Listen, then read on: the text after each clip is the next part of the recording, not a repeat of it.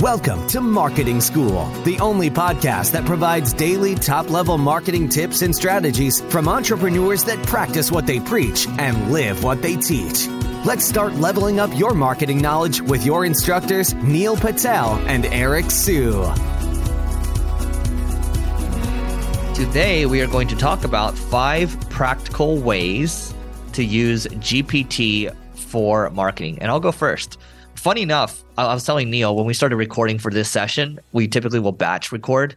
And for this session, the majority of the the headlines were created by AI. And so what I basically did was I went to Chat GPT and I said, hey, write me 10 catchy podcast uh, headlines for marketing trends, right? And then basically just pumped out a couple. And then like that was it. And then I went, I maybe spent like another minute or two kind of updating them.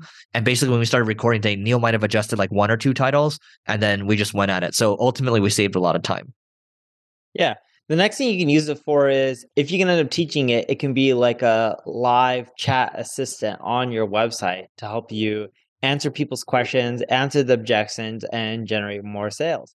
What's really cool about OpenAI, the company that's releasing all this AI type of stuff, their models can be taught whatever you want and they can adapt and it allows it so that way you know it's like when people put those chat widgets on their website the thing that sucks about them is that automated responses have nothing to do with usually what people are looking for and it's very rare that you can actually have a human there 24/7 unless you have the capital or the manpower but this can solve a lot of those issues and help you boost conversions yeah, I'd actually be keen to see Neil when you hook in like OpenAI with the data that you have on Answer the Public and Ubersuggest. I think it's going to be pretty powerful just to be able to ask a questions there. So I'm, I'm actually keen to know.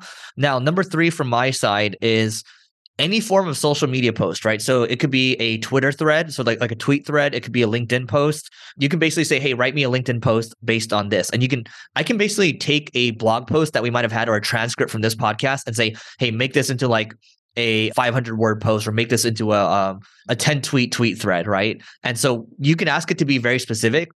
I can even say, you know, for an episode like this one, I can say, hey, condense this into 100 words or so and make it into a meta description or like come up with five five titles in relation to like the following and I just cut and paste. So there's a lot that you can do there. Number 4, we've been using it for actual thank you notes. Really great way in marketing to show appreciation is thank you notes and it works great for that. Uh, sometimes you have to adjust it a little bit here and there, but sending thank you notes to customers, clients, coworkers, colleagues, whoever you want to end up sending it to. And we've been having a few of the clients that we work with that send like gift baskets and stuff like that, which is actually their business, like sending out gift baskets. You can end up starting to help create customized notes because a lot of the people who buy gift baskets are corporations. So some a corporation may buy like 20, 30, and then you can send them a customized note using it. And, you know, people love it that those little experiences cause them to come back and then become a repeat customer Number five, last but not least, and by the way, on that note, before I go to number five, replying to comments too. And so you can literally like have a VA do it and, and just like, hey, go to my LinkedIn or go to my Twitter or whatever, use ChatGPT and just use that to reply to comments. And then now you don't even need to worry about someone being a native English speaker because they could just cut and paste and ask questions to, to ChatGPT. So number five, last but not least, is scripts. And so YouTube scripts, right? Usually when I script, it takes me a long time and I'll get like, I guess, YouTuber's block or whatever. But this makes it a lot easier. And I'm not saying it's it's perfect. It might get me like 70 or 80% of the way there when it comes to scripting. But that time that I save, it's so worth it at the end of the day. So as of this recording, ChatGPT is still free, but they're spending like $3 million plus a day just to run it. So I don't think that can stay free or much longer. So, and, and you know, I think Google's chat version of ChatGPT will be coming out soon. That's one of our predictions. So that is it for today. The event is coming up Miami, February 12th to the 14th. You can go to levelingup.com slash founders if you want to come out, hang out with Neil and I.